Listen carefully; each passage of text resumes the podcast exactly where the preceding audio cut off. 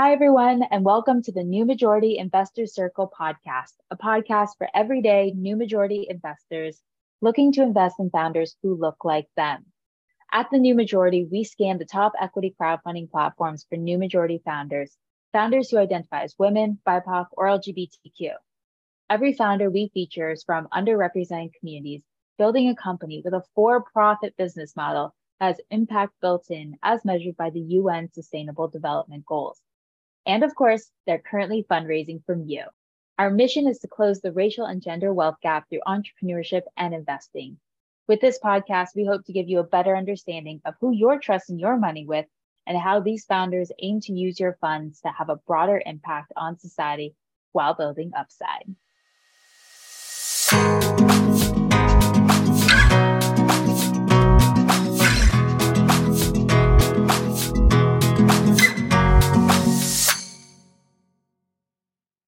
On this episode, we are excited to hear from one of our past featured founders for an update to those within the new majority investor circle who invested and hear what they, where they're at post raise with milestones, reflections on the raise, and what's next.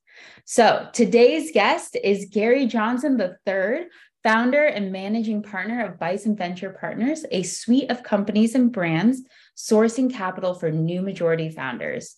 We featured Garry and Bison Venture Partners in our October 2022 edition when they were raising on WeFunder.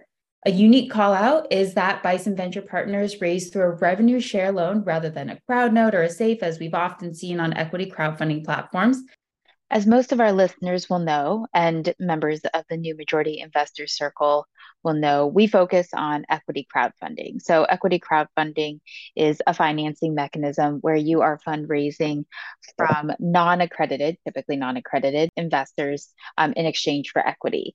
Bison Venture Partners campaign offered a revenue share on an equity crowdfunding platform. So, revenue share allows companies to actually share their success with stakeholders by promising a percentage of that company's revenue as a return on your investment. So it acts a little bit like debt in that you're getting regular payments.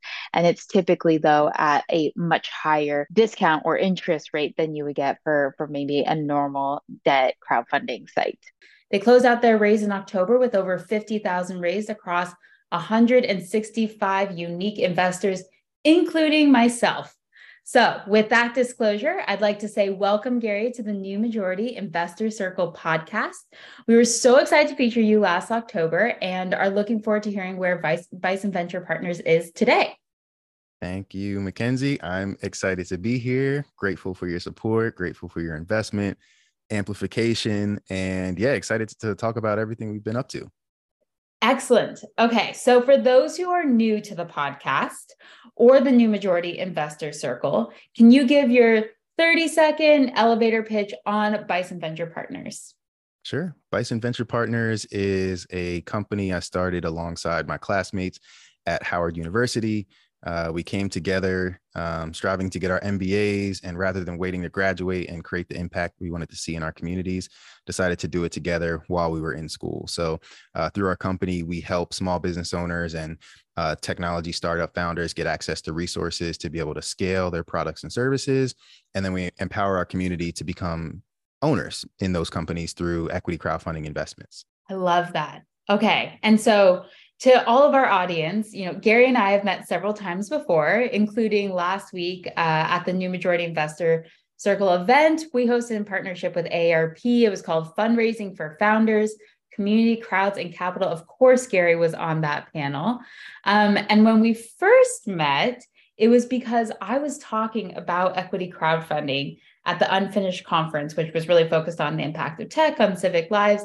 And I had just decided to write my master's in public policy thesis on equity crowdfunding and the entrepreneurship rates of, amongst women and people of color. And there was another Howard MBA student there, and he was like, if you love equity crowdfunding, you need to talk to Garry because he yep. loves equity crowdfunding. Mm-hmm. So normally you know on these episodes we really start off with you know a company update but given your passion for equity crowdfunding how you've raised from it you've pulled it into the model i really wanted to start there. So why did you choose to raise for bison venture partners through equity crowdfunding? Talk us through your thought process.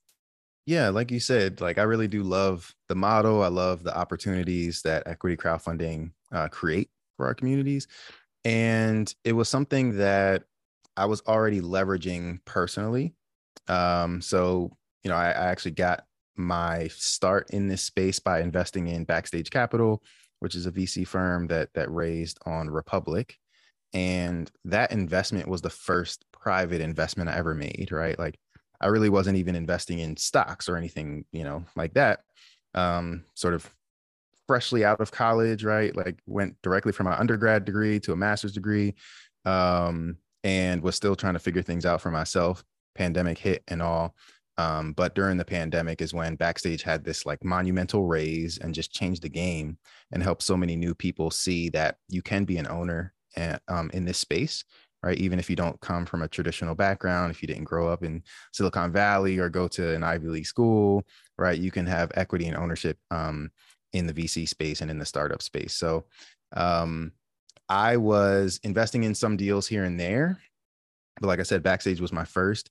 And then um, just after learning from Arlan directly, um, started leveraging equity crowdfunding to help other entrepreneurs realize that they could raise the funds that they needed for their growth capital right? Because I was already supporting startup founders. I was already an educator. I, I organized um, accelerator programs, host pitch competitions, and a lot of people just default to thinking you have to raise from angels and VCs. But you know, equity crowdfunding has changed the game, and it's an it's another way that you can raise funds, maybe even in tandem with your traditional VC raise, right? So, I had become a venture partner with WeFunder uh, shortly before deciding to go to Howard. A venture partner works with WeFunder to provide a pipeline of companies looking to raise through equity crowdfunding. So WeFunder did have this program. Both StartEngine and Republic have similar programs. And um, through that opportunity, I was just able to learn from the WeFunder team directly. Um, you know how this whole equity crowdfunding thing really works um, how we can come together and really empower our communities, regardless of where we're based geographically. Um, and I got to collaborate with other venture partners in other states across the country. So um, I was actively like sourcing founders to raise on WeFunder. Um, and I started to get really good at just, you know, having an eye for what types of companies might do well, which ones might not do so well. But most importantly, like how can a company get ready to raise on, on WeFunder or any platform of their choice, right? So, you know, that's when we ended up just testing the waters on a campaign and, you know, momentum sort of picked up and we just, we leaned into it. I love that. Okay. And we're going to go into the campaign. But since you brought it up, I wanted to dig a little bit more into you as an investor. And then we'll talk about you as the founder and Bison Venture Partners, which is why we're here. Sure. But asking you a couple questions that normally I would reserve for our new majority investor circle members who are the investors, right? So you're sitting on both sides of the table. And I want to hear a little bit more about where you think of equity crowdfunding and how it fits within your personal portfolio. So I think it's really interesting that you invested in private companies basically before you invested in public companies, which is pretty much the default option that I would say most people think of when they think of investing. Mm-hmm let's see so just for me being an investor like it's it's really just about ownership for me and mm-hmm what I've seen and experienced just being in the startup space is people that look like us, you know, all of us new majority founders and mm-hmm. investors mm-hmm. Um, don't have equity in this ecosystem. And I just work with so many founders who are always struggling to get access to resources. And we're always like trying to raise VC money. We're trying to get into these accelerators. And it's like, you know, that saying about doing the same thing over and over again and expecting different results where we keep seeing the data the reports come out every year about the lack of funding going to people of color and women entrepreneurs. And i'm just not one to sit back and complain. I'm like okay well what do we do about it? And just equity crowdfunding just makes the most sense because it's just opening up the opportunity to raise funds from still angel investors but people who maybe only have a hundred dollars, right? They believe in you more than a VC does or a wealthy individual does. Uh, and th- but this is what they're able to contribute today. So I'm now able to invest in the same companies that I'm working with day to day. right? Whether it's just through mentorship or through, you know, coaching at an accelerator program or helping founders get ready to pitch somewhere, right? Like now I have a tangible way to get on the cap table, right? In a way that's just accessible. You know, as I've been in the space, I've just come to learn that there are so many different ways to have equity in these different startups, right? And be a part of the journey. And that just gives you a lot of pride, right? Because you you put in a lot of time to helping founders, but it's also like you just believe in them, right? And you want to be a part of their long-term success, especially if if you believe that you're going to help them secure VC funding, that means that you believe that they're going to create a venture scale return, right? And make potentially wealthy people even wealthier. So why would you not want to have a seat at that table? Yeah. Well, it also really just talking about like for venture capital, it provides, it makes that sure that you've got incentive alignment as well, right? Yep. Um, and so you're helping both with your financial capital, but also your professional skills, social capital, additional. So mm-hmm. we're gonna we'll, we'll loop back to that. Sure. but I wanted to talk a little bit about through the equity crowdfunding, since you did start off on the investor side and now you're on the founder side, what was it like to be on, you know, quote, the other side of the table? Anything that you want to share with the new majority investor circle members around what it's like to be a new majority founder who is raising through equity crowdfunding? Yeah. Wow. Um a lot, a lot. I think I think the best investors are either currently or were previously entrepreneurs right who've who've gone through the gauntlet of having to raise money and of, of having to galvanize a community to to come and support them right? Uh, because then you truly understand. And i think until you understand you can't like really really help in a way that's the most meaningful. So um it was hard. It was very hard raising money. Like $50000 was actually the that's the minimum amount that these platforms will allow you to or they require you to raise to be able to keep any of your money, right? So for us, you know, we launched this testing the waters campaign, which just meant, you know, this is not an official raise just yet. We're just gauging the interest of our community. And to be honest, when we put it out there, right, it was really just like it was a pitch deck, right? We were generating revenue just through like selling t-shirts and selling coffee sort of as like a, you know, sort of side revenue stream, but we were trying to paint this bigger picture of like what we were truly trying to create and it was truly an example of one this is this is what it means to be like backing a founder not necessarily like a company right? And backing a team that's that's coming together to achieve this this mission and vision. And you know we didn't have a lot of like data to go off of in regards to like revenue right? So when we launched this campaign it was really us trying to figure things out still. We weren't sure if like selling equity in the company would even be appealing because it's like the company's not worth anything today, right? It's worth mm-hmm. just what we've put in financially to get it started, which is like a couple hundred dollars. We've got our sweat equity, of course, but to get it off the ground is like there's, there's not a lot of financial capital going in just yet. And for those who haven't heard of sweat equity, this often refers to a person or a company's contribution towards a business through physical labor, mental effort, and time versus capital equity, where you're actually buying into the business with money. Part of our mission and strategy with this business is actually educating our community that one they can do it too but also like with everything that we do we're going to be bringing them along this journey and helping them see like this is how you even if we're your first investment your first private investment right we want you to build a portfolio of, of companies. So we're going to model that and create tangible ways for you to be able to do it with us as a collective. We had to hit $50000 in commitments non-binding commitments to be able to file our paperwork with the SEC. Right. So again, like just pitching this business, just like it's a, you know, venture backable startup. We're doing the whole circuit, getting invited to uh, panels and things like that. Um, you know, we're not a traditional tech startup, right? So it's like uh, pitch competitions weren't really relevant to us. They weren't going to accept us because that's not the type of company we're building. You'll often hear the term venture backable startup thrown around. And what does this actually mean? A venture backable startup is a company where the business model, the technology have the potential to generate significantly outsized returns. So, thinking at least a 10x return on investment over an accelerated time period, generally four to seven years. And in order to have this sort of return, you really need to have a large market opportunity and rapid growth. And that's why we're generally seeing SaaS or tech based companies that are venture backable.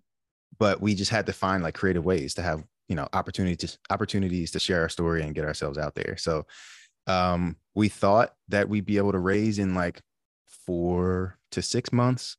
In reality, it took us, let's see, it took us from October of what, 2021 through April of 2022 to raise the 50,000 in commitments and then be able to file our paperwork with the SEC. Then WeFunder let us um, officially raise right and then we had to go back to those same commitments those committed investors and say hey we've you know finalized our, our deal terms we decided to go for a revenue share loan as opposed to selling equity because the revenue share loan um, allows us to really focus on generating revenue one and then literally every quarter uh, we allocate a percentage of our revenue to repaying our investors until they get paid back their investment times a multiple right so it felt like that was the best way to align all parties in a way that was fair um, and wasn't too hard to understand. A few challenges, a lot of challenges came up throughout that journey. Uh, I will say one was actually uh, it was actually totally out of our control, but at one point, the WeFunder platform like deleted our campaign.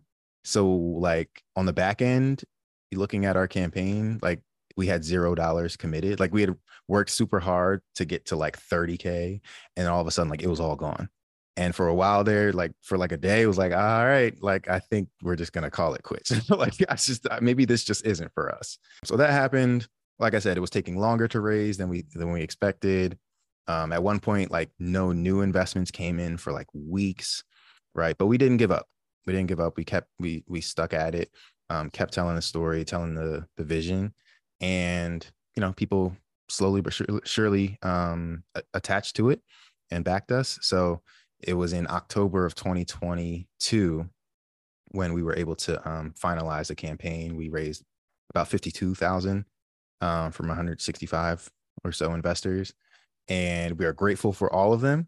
Some of them were like, some of them were like, "Hey, when are you going to close this campaign so that you know you can start putting my money to work?" Others were like, like after we closed the campaign coming to us and saying hey can we still invest? And we're like you know we've only been at it for a year now telling you you know keep you know uh get in while you can type of thing. But yeah so it's it's a long arduous journey. You really can't plan for how long it will take. So you know for investors who are looking to back founders or if you've already backed founders just realize that you know they're fundraising, which is a full time job, in addition to building the business, you know, operating the business, which is a full time job. So a lot to do at once. So I, I, think just give founders some grace from that respect. Yeah, I think that's my biggest biggest lesson for investors. Yeah, I think that's really interesting. One, it sounds like the campaign for like to raise the money kind of mirrored maybe like the founder's journey of some extreme highs and extreme lows and you never yeah. know what's co- coming around the next corner but you're just mm-hmm. kind of trying to keep going right yeah. just keep on persisting because you never know what's around the next yep and then it sounds like i mean i think that's why you know we started the new majority right is so that we could lift up new majority founders who are raising on these platforms and shine a light on them, especially we're looking at not just new majority founded companies but companies that also have a broader kind of mission or impact to to do better in the mm. world right um, and so with the new majority investor circle, we're really trying to either kickstart that campaign or close it out with a bang so that you can get back to the actual business of putting that money to work and building mm-hmm. the business. So yep. um, I that resonates with with me as a founder, but also me as as a new majority investor. Absolutely. And I'll say this too, like our goal was 250,000 right? So we were trying to trying to raise a significant amount of money. We hit the minimum, which is great. Like we were just happy. we were just happy to be able to close it successfully. Um, but one of the other things, you know, I think that that investors should realize is like, okay, founders are raising this money, and you know, the investors, if you really want this campaign to succeed, like you truly do need to be a value add and like share the campaign, right? Like share it with your network, get others to come and check it out, tell them why you invested, you know, tell them to do their own due diligence and all that kind of good stuff. But but founders really need your help to, you know, to spread the word. And just, you know, one other uh low that happened was we didn't account for people canceling their investments. So mm-hmm. like you'll get a really high high of like like there was this one time where somebody invested five thousand dollars, right? We're like, oh man, this is amazing. Like we're we're gonna crush this campaign. And then the next day they canceled their investment. And then it was like we were low again. It was like, oh, like back to the drawing board, you know? So it's li- it's really like that every single day. But you know, how investors can make it easier is just amplifying the message. Yeah, and I think that's interesting. I mean, I think it's something from equity crowdfunding as we see it becomes it'll become more and more mainstream. I think you'll see probably those swings get bigger, right? Mm-hmm. So there'll be more people coming in, but also you'll have people perhaps changing their minds, right? Or deciding, like, is this the right investment for my portfolio at this time? And I think it's interesting when you said about, you know, the minimum of 50,000 versus, you know, your goal of 250,000. So talk to us a little bit about what your goals were, right? So when you are fundraising, you're not just picking that number out of thin air, right? There's some intention behind why do you need the money? Why did you choose to go find that money through equity crowdfunding right? Mm-hmm. um, and what were what's the goal? Because obviously you're trying to take the money in to accelerate the business to get to that next level of growth which will then either pay out to the to the investors who did the revenue share loans um, or you'll keep that capital within to build to the next level. So what were kind of the milestones for the 50000 that uh, you did raise um, and maybe just for for comparisons perspective for our audience you know what would the milestones have been with the 250 and kind of walk us through how you still plan to achieve those milestones knowing though that you've only got 50 52 to work with right now. So we had this original vision of sort of like leveraging equity crowdfunding to empower our community. And i believe i'm the only one on my team that was like really you know in this space prior to Bison Venture Partners. So even mm-hmm. I was educating my team about, you know, here's the opportunity, here's what we can do with this. So I had invested in um, a smart vending machine company on StartEngine uh, prior to, and you know, through Bison Venture Partners or BVP as we call it, we wanted to say, okay, let's act as investors, but then also partner with these businesses to help them grow and scale, right? Like not just invest our money and then sit back and wait for a return, but can we invest in black owned businesses and woman owned businesses and then help them grow and succeed? Like, okay, we invested in that company. Can we buy the vending machine that they sell, right? And can we use that vending machine as a way to amplify other like CPG, you know, brands and products, consumer packaged goods that are founded by HBCU students and alumni. Let's create the thing that allows us to amplify so many other entrepreneurs. With about it, it will cost about twenty five to thirty thousand um, dollars to get our hands on that first machine. So we're like, let's let's raise money to get our first machine. So that was like the minimum thing. It's like, all right, can we raise a, the minimum amount of money and use that to buy a machine? But if we're able to raise 250 and we chose 250 because it was sort of high end of the lowest part of like the investment campaign spectrum on WeFunder because when you're between 50,000 and 250, you don't have to go through the whole process of paying for an accounting firm to do a whole audit, right? Which costs money that we don't have, right? So we're like, okay, we can't afford all of that. So let's do what we can, raise a good amount of money now, right? That'll allow us to get into business, scale up a little bit, and then eventually uh, be able to afford those things. So if we wanted to do a million dollar raise, we could afford the accounting firm, but we couldn't afford that right now. So with 250,000, we're like, okay, instead of just getting one machine, we could operate several machines and place them strategically, you know, in like different areas where HBCUs are prevalent, right? So we wanted to have one in Florida, we wanted to have one in Atlanta, right? We even wanted to have one in Texas and then of course DC. Mm-hmm. And we mm-hmm. wanted to, again, sort of use these machines as ways to amplify brands that are founded by, you know, students and alumni coming from those universities. Mm-hmm.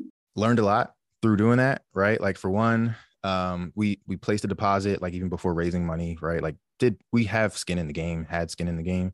Put a deposit on a machine with everything going on with like supply chain issues and just other issues, even with like the risks of investing in a company, right? Like the company we initially invested in started to not do so great, right? And then we had to start thinking, okay, well, does it actually make sense for us to make such a big bet on that technology? And at the time, it didn't. And I, I think that was a good choice for us. Um, so that money has sort of changed in regards to like our strategy, our focus. We weren't even accounting for like paying people on the team right? It's like we need to hustle. We need to just like do what we this can. This is not for personnel. This was for investment into product and the the revenue generating mechanism. Yes, revenue generating activities. That's what we mm-hmm. need because we are in debt to our community now, right? Like if we're mm-hmm. raising money from the crowd, we're telling them, you know, our deal was it's 6% of our quarterly revenues and it's a 2x multiple. So you're going to get paid back in quarterly installments every quarter until you get 2x your investment. So if you invested $100, we owe you 200. So our money has has had to go into revenue generating activities. So we can get into how we've shifted focus and sort of like you know invested in still automation right it's still a part of our strategy still mm-hmm. supporting other brands just in a different way than we initially sought out to Got it. Okay. So originally the the 50 to 250,000 was for the the pop shop, right? Um, vending machines. Mm-hmm. So with the shift, kind of what is and and for our listeners, right? We're recording this at the end of April, so it's about six months, mm-hmm. almost exactly, but about six months um, from the close of the fundraising round. So what have you invested internally in thus far, and then what what what is what was like Plan B basically, and where do you see Plan B um, taking you to say another six months? Yeah. So I'll say plan A is always the big goals, right? It's like our, our big vision, which is, mm-hmm. you know, sourcing that 100 million to black owned businesses, you know, specifically supporting 1000 women owned businesses, helping to create 1000 new jobs and educating 10,000 new angel investors, right? Like that's plan A. How we achieve plan A, you know, is is up to our creativity, right? So we we outlined our overall strategy on our campaign. You know, the vending machine was like one strategy where we have this physical distribution channel. But in addition to that, we have our e commerce store, right? So at the time, we just called it Bison Shop. It's since rebranded, but it's become uh, BVP Coffee Co., where um, again, we have a product, we're selling it uh, through e commerce and still achieving our mission of amplifying other student entrepreneurs because we donate a dollar from every bag sold to HBCU student scholarships and initiatives. And then we have sort of like this model we're, we're still trying to perfect, but creating a way for students to still own their own franchise, right? And help us sell more coffee, but they own their own franchise of, of the coffee themselves. More on that to come. Um, but that's what the vending machines were supposed to be, right? It was like, can we put something on a college campus that gives students agency and ownership to say, I can operate this thing. Maybe I don't have my own entrepreneurial idea right now, but I can get hands-on experience of what it means to, you know, to to restock the machine, to run data analytics on the on the back end, right? To understand like what types of products our our customers are looking for and requesting. So so we're doing that. We're still doing that, just in a different way. So out, yeah, and then outside of that, we do deal sourcing and we invest ourselves. So deal sourcing is just being like a venture scout for VC firms. So there's actually a company based in Miami. It's called Kiddie Kredit. We connected them with a firm based here in Philadelphia that's called Plainsight Capital. Plainsight Capital ended up writing a hundred thousand dollar investment into Kiddie Kredit, right? So we have an agreement where we receive carried interest in that deal. As a quick note, we're saying carried interest. Carried interest is like a performance fee. There's a share of profits to an investment manager that actually enhances performance. So, for example, when Bison Ventures helped Kiddie Kredit, they received a share of profits because they really helped enhance and grow Kiddie Kredit's performance. And while there's typically a management fee for funds, VC firms, that's generally 2 to 2.5% of the fund that they actually raise. And this will pay for operating costs, salaries, But the profit for VC firms, where the real money comes from, is really from carried interest, where there's theoretically an unlimited upside. Right. So we didn't have to we didn't have to raise a hundred thousand to invest ourselves, but we're still able to help that black owned startup get investment capital needed to grow. We helped that VC firm, right, find the type of company that would fit its portfolio. And it was a win-win all around. So um, that's a longer term bet, but you know, we believe Kiddie Kredit will be successful. So when it goes on to repay its in its investors, right, we will be included in that, and our investors will be included in that. We think about job creation, right? Like we're able, we as a business, right, can leverage equity crowdfunding and invest in campaigns. You know, we've done a few different things. Um, one, investing in Arlan Hamilton's company Runnr, which um, connects early stage startups or even even larger companies, but with with like temporary talent right? And it's a really diverse talent pool, which is pretty cool. Um, so her company is doing really well, and it was kind of like a full circle moment, you know, like um, like I said, Backstage was the first company I invested in, which Arlan is an owner of. I was able to invest into her new startup, right? It was actually a tech startup. So that was pretty cool. But it fits our sort of thesis and focus area of job creation.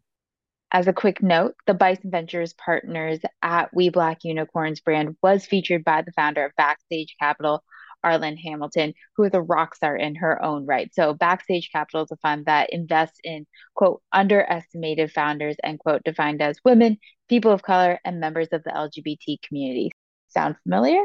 So to date, Backstage Capital has raised more than 15 million and has invested in over 150 startups. Bison Venture Partners also invested in WeFunder, right? So WeFunder did an equity crowdfunding raise. So we have equity in WeFunder itself.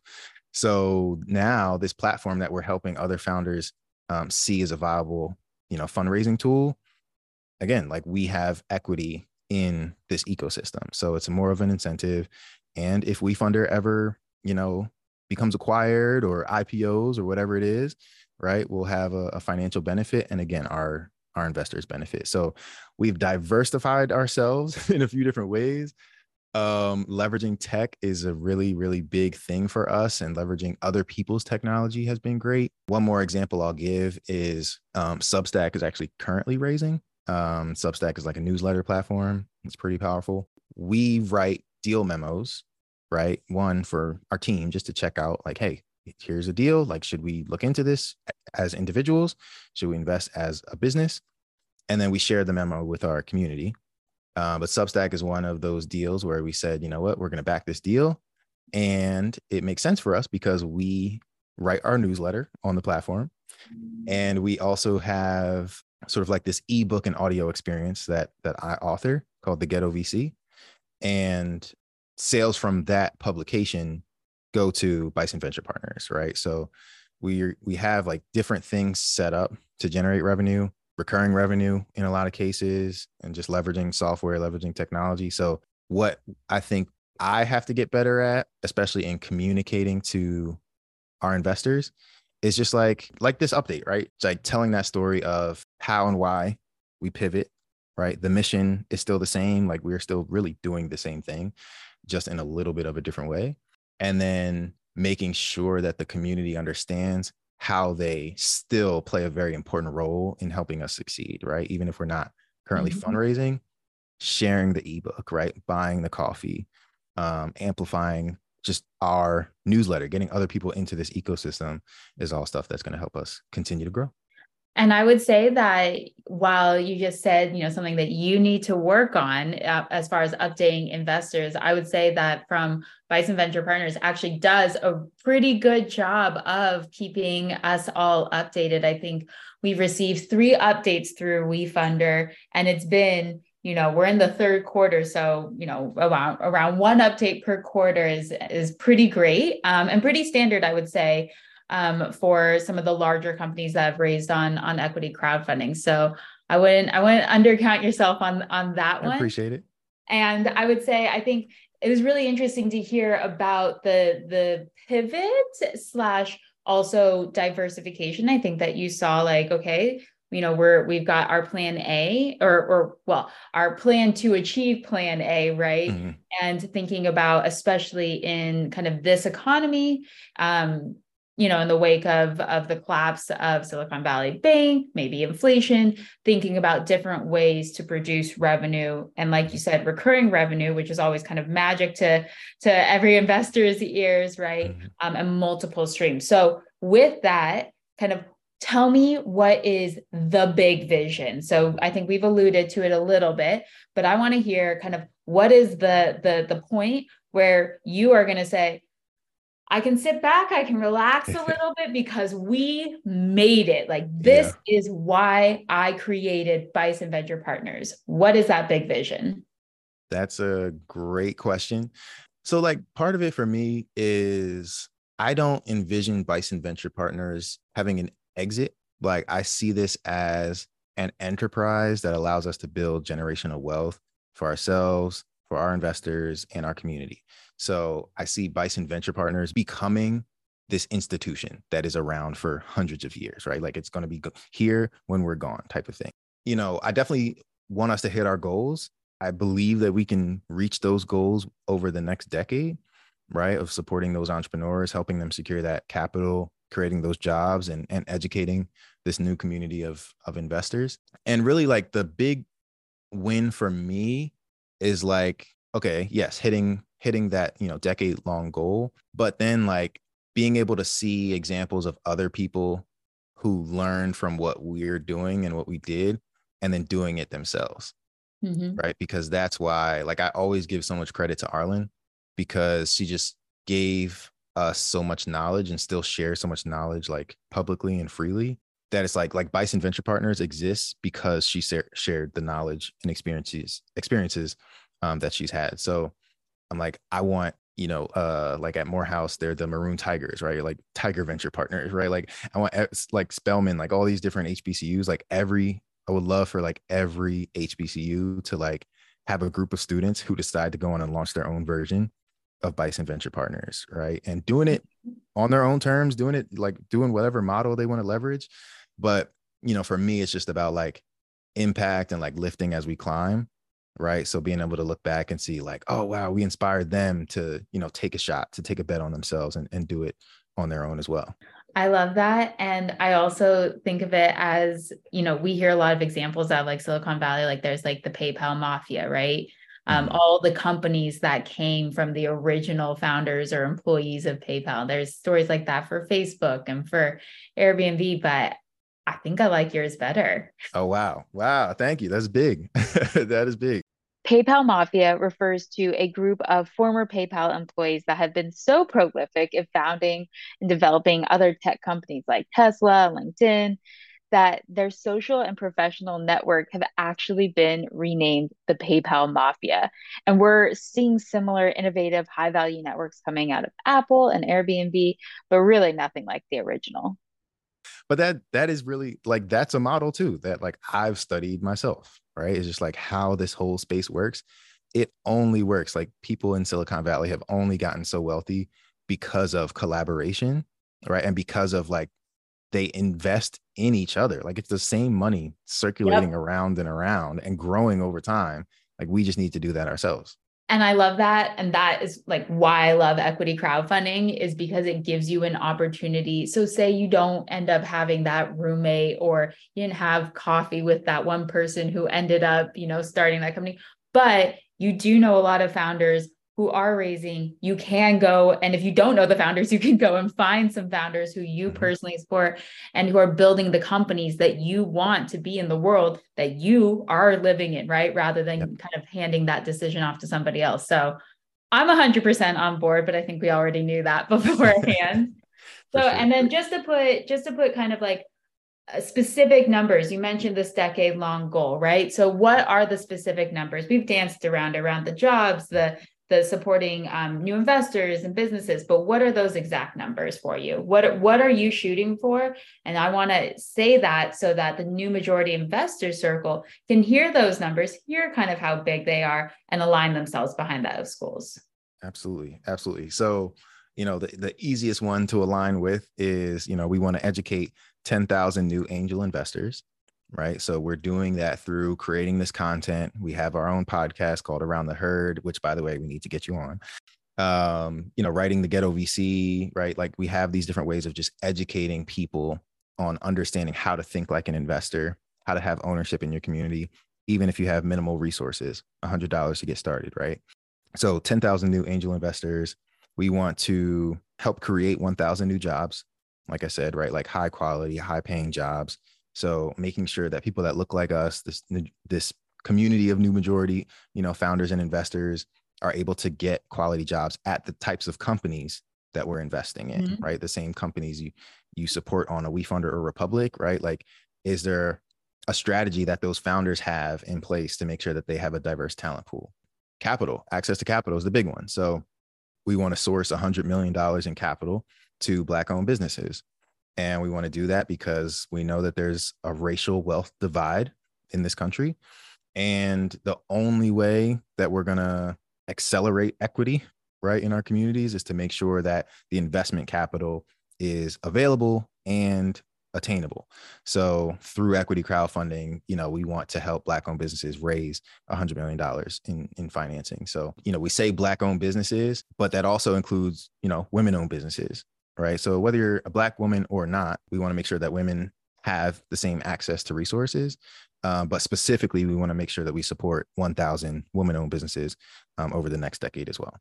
Big numbers, big goals, but aim high, right? And aim high. You know, it's like when you hang around wealthy people and learn from wealthy people, like these numbers are not, you'll learn these numbers are not big, right? These numbers are probably, uh, we should probably increase um, some of these numbers, but we believe that they're attainable.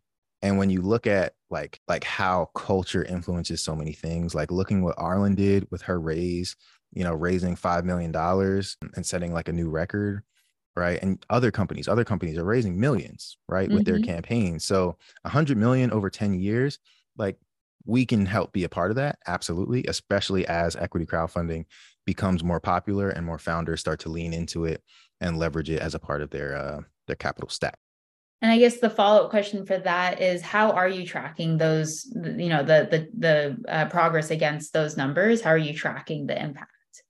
Yeah, so we directly support right now um, a handful of founders, right? So there are several founders that were that we've gotten set up on campaigns. Mm-hmm. Um, so if you check out any previous episode of Around the Herd with Bison Venture Partners, uh, we've been interviewing founders that we've also been working with. So HX Innovations is one. They've been set up on WeFunder. Black and Mobile is another. They're set up on WeFunder, currently testing the waters, right? So we have our own sort of internal portfolio of companies that we're we're working with and and helping to raise funds. When it comes to our let's say like 10,000 you know new investors educated right we have our newsletter we know how many people subscribe to it we see how many people are engaging with the content right any deal memos we're posting any podcast that they're listening to. Um, so we're able to track that. And like right now we're over a thousand subscribers on a newsletter, right? So we're, you know, getting up there. Um, and we count everybody who's engaging in our in our content as, you know, uh, people that we're educating. And then leveraging other people's technology. Like as investors in WeFunder, we're tracking how much capital the black owned businesses on the platform are raising, the woman owned businesses are raising. So, you know, all of these things allow us to achieve their, those goals. So realistically, we may achieve our goals within five years and say, you know what? All right, we got to increase them, some of these numbers. Like, is it a billion? Right? It might, it might be a billion that we need to aim for. But you know, every day, just just working hard, working towards you know achieving those goals, and everything that we do aligns with our mission, our vision, our values. And whether we pay our investors back, like you know, within a year or within five years, um, I think everyone who's who did invest in us really did so because of what we're up to and because of the mission, not necessarily because of the financial incentive alone. But I uh, just the last point on that, I think that we chose the revenue share loan to get started, but um, in the future, definitely want to to sell equity in the business to have people, you know, invest in it as more of a long term uh, strategy. I love that, and I think as we close out here, we've touched on this before, but you know, oftentimes uh, we think of investors purely from that that financial perspective. And you know a lot of i think investors may come to the new majority investor circle thinking about percentages returns at the same time you know wondering great investors are are ones who think about the financial returns for sure, right? But are also thinking about how they can help get those financial returns, right? So introductions, sharing um, episodes of, of, of, of your podcast, right, that resonate with them, buying a bag of coffee, right? And we will certainly be linking to that in the show notes. But with that in mind, kind of what is your ask to the new majority investor circle who did miss out on their chance to to become a part of this at least last October? You heard it yeah. from Garry. Maybe there's an opportunity in the future, right? But what is your ask, right? To anyone listening to this podcast who loves your story, loves what Bison Venture Partners is doing, how can they get involved and support? I love that question you know, I would say like low hanging fruit, you know, please subscribe to our newsletter. we are a community of entrepreneurs and investors, right? Like we we align with the new majorities, um, you know, mission, vision, and values as well. Um, and collectively, I think we can again just come together and, and achieve these goals together.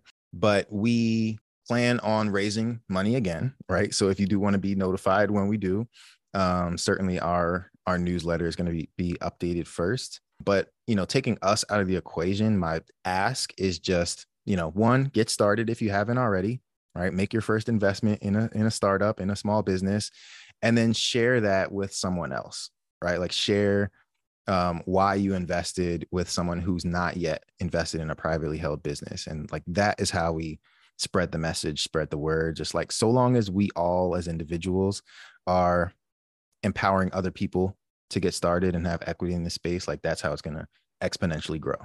I love that. And with that, we're going to say thank you so much, Garry, for joining us today.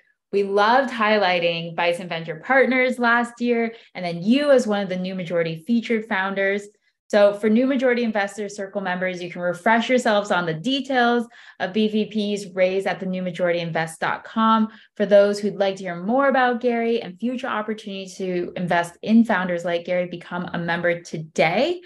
Congrats again to you, Garry, on, on kind of closing that chapter, moving into the next, um, and continuing to uh, to make a lot of progress towards educating 10,000 new angel investors, creating a thousand new jobs sourcing 100 million capital to black owned businesses and supporting a thousand women owned businesses. So we'll have to have you on the podcast a year from now because i have a feeling that we're going to have new goals at that point to be talking about. Hopefully so. All right looking forward to it. Thank you for having me mackenzie.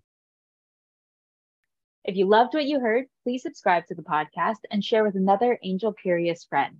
A big thank you to our investor circle members who support our podcast and if you're not already a member, check out the show notes or go to thenewmajorityinvest.com to join today.